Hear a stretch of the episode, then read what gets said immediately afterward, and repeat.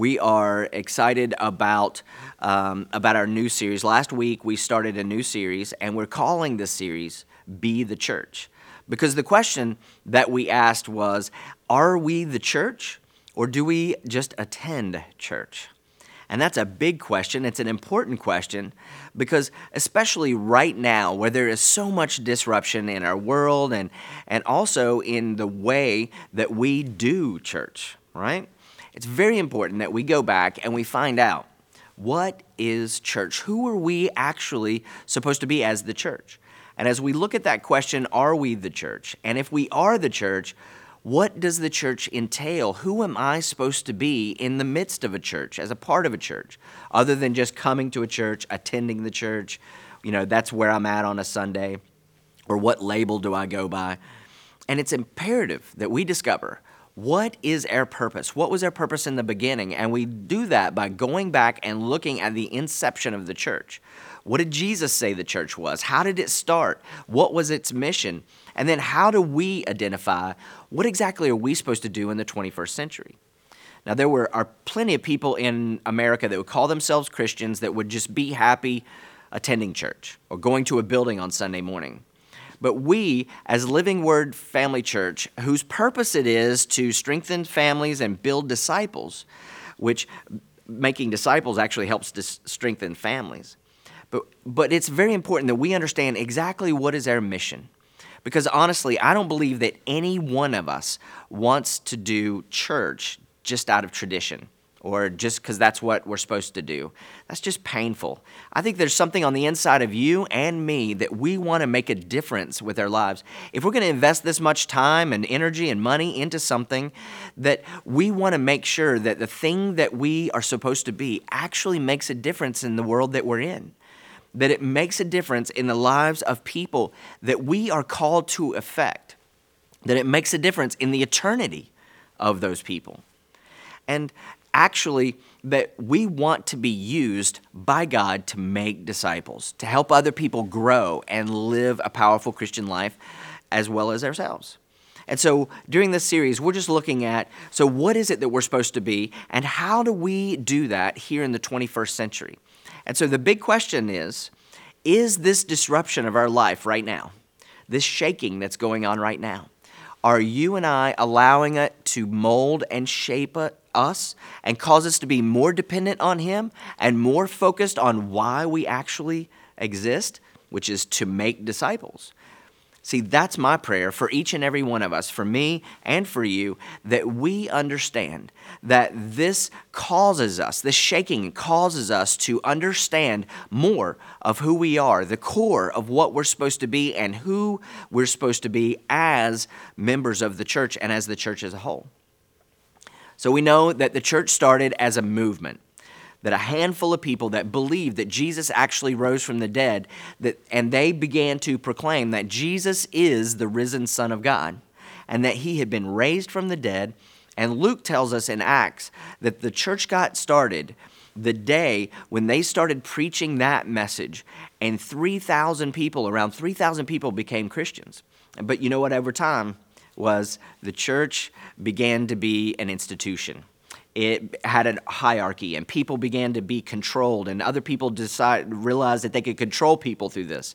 And before long, this outwardly focused movement that was about passion, love, acceptance, that we don't care what your race is or where you're from, we just want you to know Jesus is the Son of God, and He loves you. This outwardly focused movement that was about making disciples began to turn inward as a club and listen, I'm a pastor, I'm a son of a pastor, and what I've seen over the year is that churches make this transition from outwardly focused to inwardly focused super fast. In fact, a lot of you could tell stories about that. Your parents maybe got divorced when you were a kid, and your church didn't know what to do with that. And so now your mom and your dad had to leave the church, or maybe you were in a church that split and these deacons hated those deacons, and then they're throwing the pastor out, and your parents are like, forget it. Or maybe you were old enough just to say, forget it. Or maybe there was a budget meeting and people are fighting over money within the church, and you just think, why do we want to waste our time with this? Or maybe you experience some kind of racism within the church, and so these people are better than those people, and don't hang out with those people because you know they're all out to get you. When you think about your story, and then you read all these stories in Acts about the opening of the church, I mean, you could compare them and say, man, that doesn't look anything like the church of the first century. And in that church, they loved each other and they shared with each other. And people from all these different cultures and ethnicities, they just took care of each other. And it seemed like the only thing that you had to believe, the only thing that you had to know, the rallying point was not how you took communion or if you were immunion, or uh, if you were took communion or if you were baptized or sprinkled or you know, the only thing was that Jesus was the Son of the living de- God and he rose from the dead, and that was it, and that's all we needed to know. And we could all believe different things on a smaller level, but if you believed that Jesus was the Son of God, the only way to heaven, we were a family. And if you didn't believe that, that was all right. We just want to know how we can help you. We're not trying to force you to believe something, that, that they were just trying to help people. And listen, if you have been burned by the church, the 21st century church, I want to apologize to you on behalf of the church. Because when we look at the, at the first century church, it was amazing. And one of the ways that we know that we can tell if our church is still on mission, if a church is still on mission, if a church is on track, is how a church prays. In fact, if you open the Bible to Acts chapter 4, what we're going to do is we're going to read together the very first prayer that the early church prayed. And this is really remarkable because Luke tr- jotted down that the very first prayer, the very first group of believers in Jerusalem, how they prayed. But before we look at that, I want to talk to Christians specifically. Now, if you're watching today and you're not a Christian, you can sit back and look at this and just, yeah, I knew they were all hypocrites anyway. But listen, if you're a Christian, I want you to think for just a second about the prayers that we pray. Now, for the most part, and there are exceptions, but the average prayer of most of us, we pretty much pray for ourselves, don't we? And uh, we pray for our family and maybe a few sick people that we know, and that's it. I mean, isn't, isn't that true? I mean, the things and the things that we pray for ourselves, a lot of times, to be honest, the things that I prayed for myself are absurd. I mean, sometimes there are some extreme circumstances, so I'm not poking fun. But I, and I'm not even going to suggest that we stop praying anything that we, we are currently praying now. You'll see that in a minute.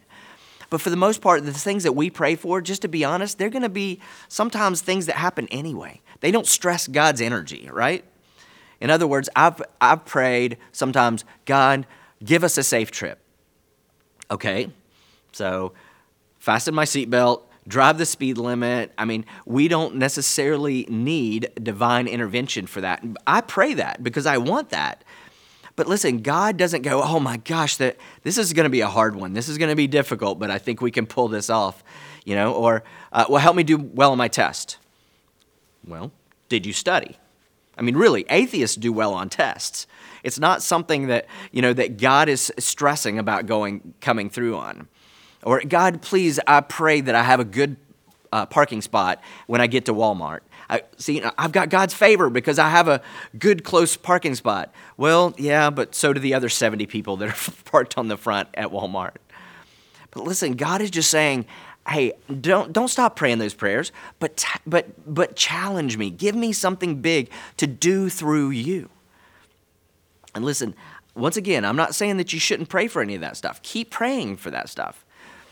But the things that all of our prayers, most of the time, have in common is that the center of our prayers is, is, is what? It's that it's about us.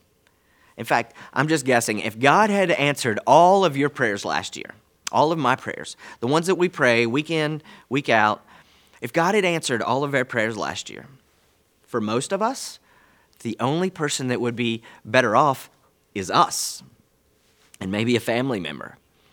I mean, so maybe you're not married, well, you would be married, right? Uh, or your kids would have gotten into a better school. You would have already graduated. You would have a better GPA. You would have a job or a better job. If God answered all of our prayers last year, who would have been better off? And I don't think we should quit praying any of that. All I'm saying is this is my concern as your pastor, as your shepherd, is that self centered prayers, when you get them all together, after a while, they start acting like self centered Christians. And when that happens, this whole thing, it does, it just becomes a building and a service, and we just become church people and we start doing church things, and then we start getting on each other's nerves because we're so self centered. We offended each other, and then we find another building that they call the church. And, and listen, I know this about us, you and me. We want to be something bigger than that. We don't want to fall into that trap. And listen, people that are about God's mission pray big prayers that are outside of themselves. And I want to I want to challenge us to start praying a different kind of prayer. Now, here's how the first Christians prayed. Now, before we start this story, I'm going to give you a quick catch up on the back on a backstory. 3,000 people joined the church in one day. Several days later, Peter and John are going to the temple and they see this guy that, uh, that has not walked until he was born and he's a beggar. And they go by and this guy is holding out his hand and he wants some money and that's how he survives. And peter and john say listen we don't have any money on us but we've got something better. We want you to get up and walk. And this guy is miraculously healed. They speak the word over him and they claim him to be healed and he stands up and walks. So then they take him to the temple and the people in the temple, they recognize him and because they have seen him begging every day. And now they see him inside the temple and he's walking. And so suddenly there is a stir inside the temple. There's all this emotion and energy, and everybody's everybody's uh, going crazy. So this guy's w- just walking around. And so Peter stands up and he just decides to preach his own sermon right up in the temple. I mean, he had no authority to do that. So he preaches his sermon, and in the middle of the sermon, he talks about the word that he just can't stay away from the word resurrection. And Luke tells us in the book of the uh, book of Acts that by the end of the message that Peter preaches, over 5,000 men, and that's just men, in addition to the original 3,000, have been given their lives to Christ in the city of Jerusalem. So now you have, listen, about 10% of the whole population of Jerusalem have become Christians within a matter of a week. The people in the temple are angry. And they just say, listen, you can't come in here and just preach that kind of stuff. And, and they're mad because they keep getting picked on because every time Peter preaches, he says, oh, by the way, you crucified him. So they arrest Peter and John, they throw them in jail for the night, and the word spreads throughout the city that the people that were close to Peter and John, this original Jesus group, it was about 120 of them, and they are all like, oh man, they've arrested Peter and John because they're thinking they crucified Jesus. I mean, that, that was only two months ago, and now they've arrested Peter and John. We may never see them again. So the next morning, they pull them out of jail and they bring them in, and the leaders of the temple say, All right, so what is this thing that you keep talking about? So Peter stands up and he launches into another sermon. He's your typical preacher, right? And he's talking about this, the Son of God and Jesus rising from the dead, and here's how he concludes it. He says, And in conclusion, salvation is found in no one else. He says, There's no other name by which anybody can be saved which really bugged the leaders of the temple and the G- this Jewish sect. But the problem was that the guy who had been healed, he came to the meeting and he's standing there, and everybody knew that this is a miracle. And you can't punish the miracle workers, right? So then it says, when they saw the courage of Peter and John and realized that these guys are unschooled, ordinary men, says that they were astonished and they couldn't they took note that they had been with Jesus. That's a whole nother message. Then it goes on and it says, Since they saw the man that had been healed, that he was standing, there was nothing that they could say. So they say to Peter and John, Listen, okay, we're going to let you go, but be quiet. We don't want to hear anything else about this Jesus guy. We don't talk about him, don't talk about the resurrection. Quit blaming us for crucifying him. Keep your mouth shut. And if you'll do that, we'll let you go. And Peter looks at him right fresh out of jail and he says, Look, you got to do what you got to do, but we got to do what we got to do. We cannot stop talking about what we have seen. So they go ahead and let him go. And, but and Peter and John, they find this group, Mary and James and Bartholomew and Andrew and all the other disciples, people that had become followers, and they get with them, and everybody breathes a sigh of relief because you're good, you're safe. You know, we didn't know if we were ever going to see you again. And then Luke tells us that they pray. Now, I'm going to show you the prayer in just a minute, but I want you to imagine how would you respond to this? You almost lost guy number one and guy number two, Peter and John. They spent a night in jail. They barely escaped with their lives. And so, what would we pray for? I know how we would pray because we're Americans. We would pray the prayers that we always pray. We'd pray for protection. God bless us and keep us and protect us and cover us and hedge of protection and all of that. And it's all about, for us, it's all about safety and protection, right? But listen, are, are you ready for this? Here's how they prayed. Now, Lord, consider their threats. And here's the request and enable your servants to speak your word in great boldness. Do you remember the last time you prayed for boldness? I mean, is it even in our vocabulary in our 21st century churches to pray for boldness? It's more about safety, that we could represent Him in our world let me ask you a question. Do you know why the message of Jesus got here to the 21st century?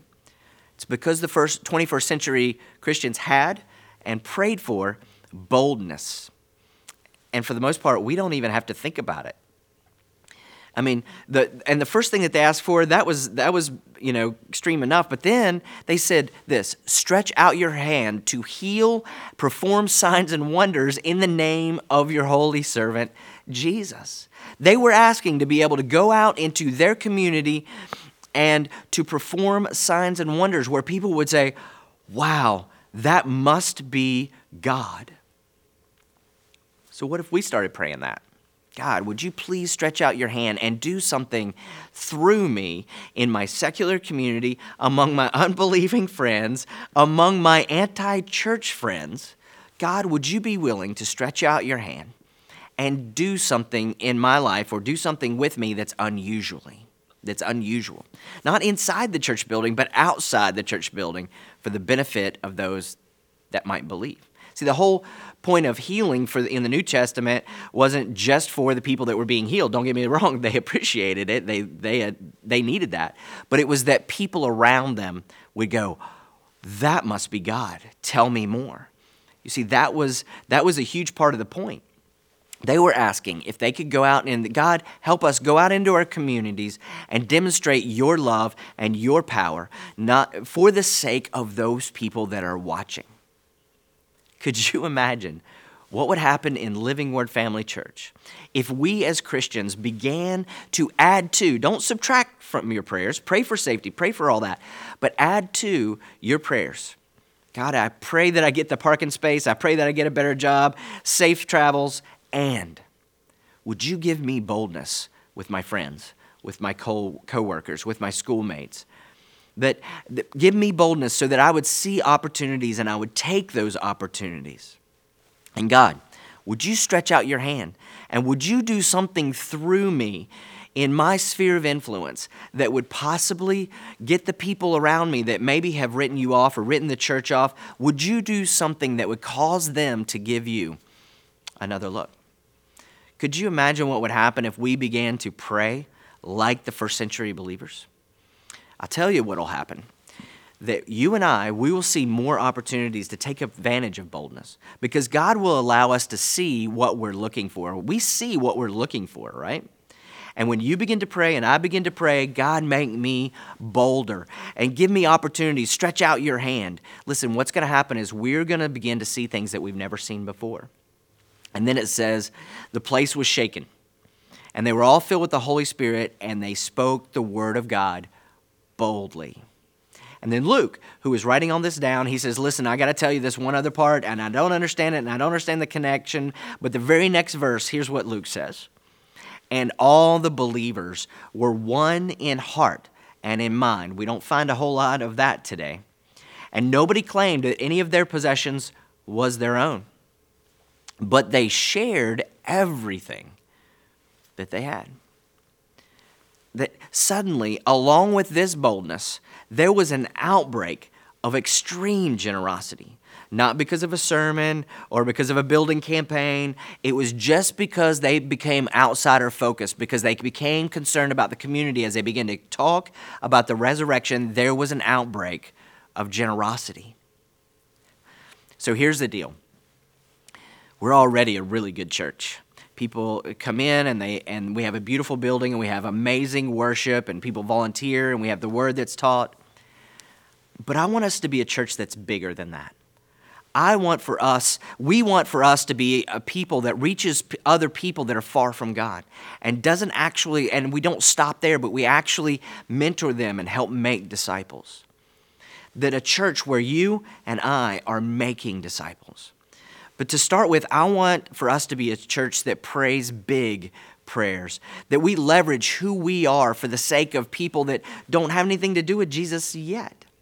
And listen, we have a good track record at this. We've been good at this. But here's what I know about all of us, especially with this pressure that's on right now, is that what starts other centered, if we're not careful, it becomes all about us and our safety. And listen, here's what I know is that the way that we pray is an indication of where our heart is. The way we pray will tell us whether we're on track to pursue God's mission for our community and the marketplace and the world, or is this becoming like it has become for so many churches and so many Christians that it becomes insider oriented? So here's what I want us to do. For those of you that are Christians, well, I guess for those of you that aren't Christians, I, you could do this too. I just didn't want you to feel put on the spot. But I just want you to add to your prayer every day God, make me bolder. Give me boldness. And God, would you, would you, and maybe this part freaks you out a little bit, but God, would you stretch out your hand? If you could do something in my life that could cause people to see your miraculous power, that they could say, oh, wow, that's God. And then you know what? We want for people to be on mission. We want for people we want for you to feel like the or and to actually be a part of the church and not just go to church. That you are contributing to ministry not just receiving ministry. And listen if you're not a religious person or a church person i don't want to make you feel uncomfortable at all. But here's what i want to do. I want to close this message today by reading this prayer together. So if you're not a Jesus follower yet, you don't have to do this. But if you're a Christian, you got to play. and here's why is because I don't want you to miss this. You are a Christian because the first century church prayed bold prayers. And so, if you would, I want you just to read this with me. We're going to put it up on the screen, and I just want you to read it with me. Here we go. Enable me to speak your word with great boldness. Stretch out your hand to heal, to perform signs and wonders in the name of Jesus. Does that feel odd? All right, let's do it one more time. Enable me to speak your word with boldness. Stretch out your hand to heal and perform signs and wonders through the name of Jesus. Let me pray. Heavenly Father, that is our prayer. And as we pray that you would answer that prayer in ways that would astound all of us, I just want you to know that we love you with all of our heart. In Jesus' name, amen.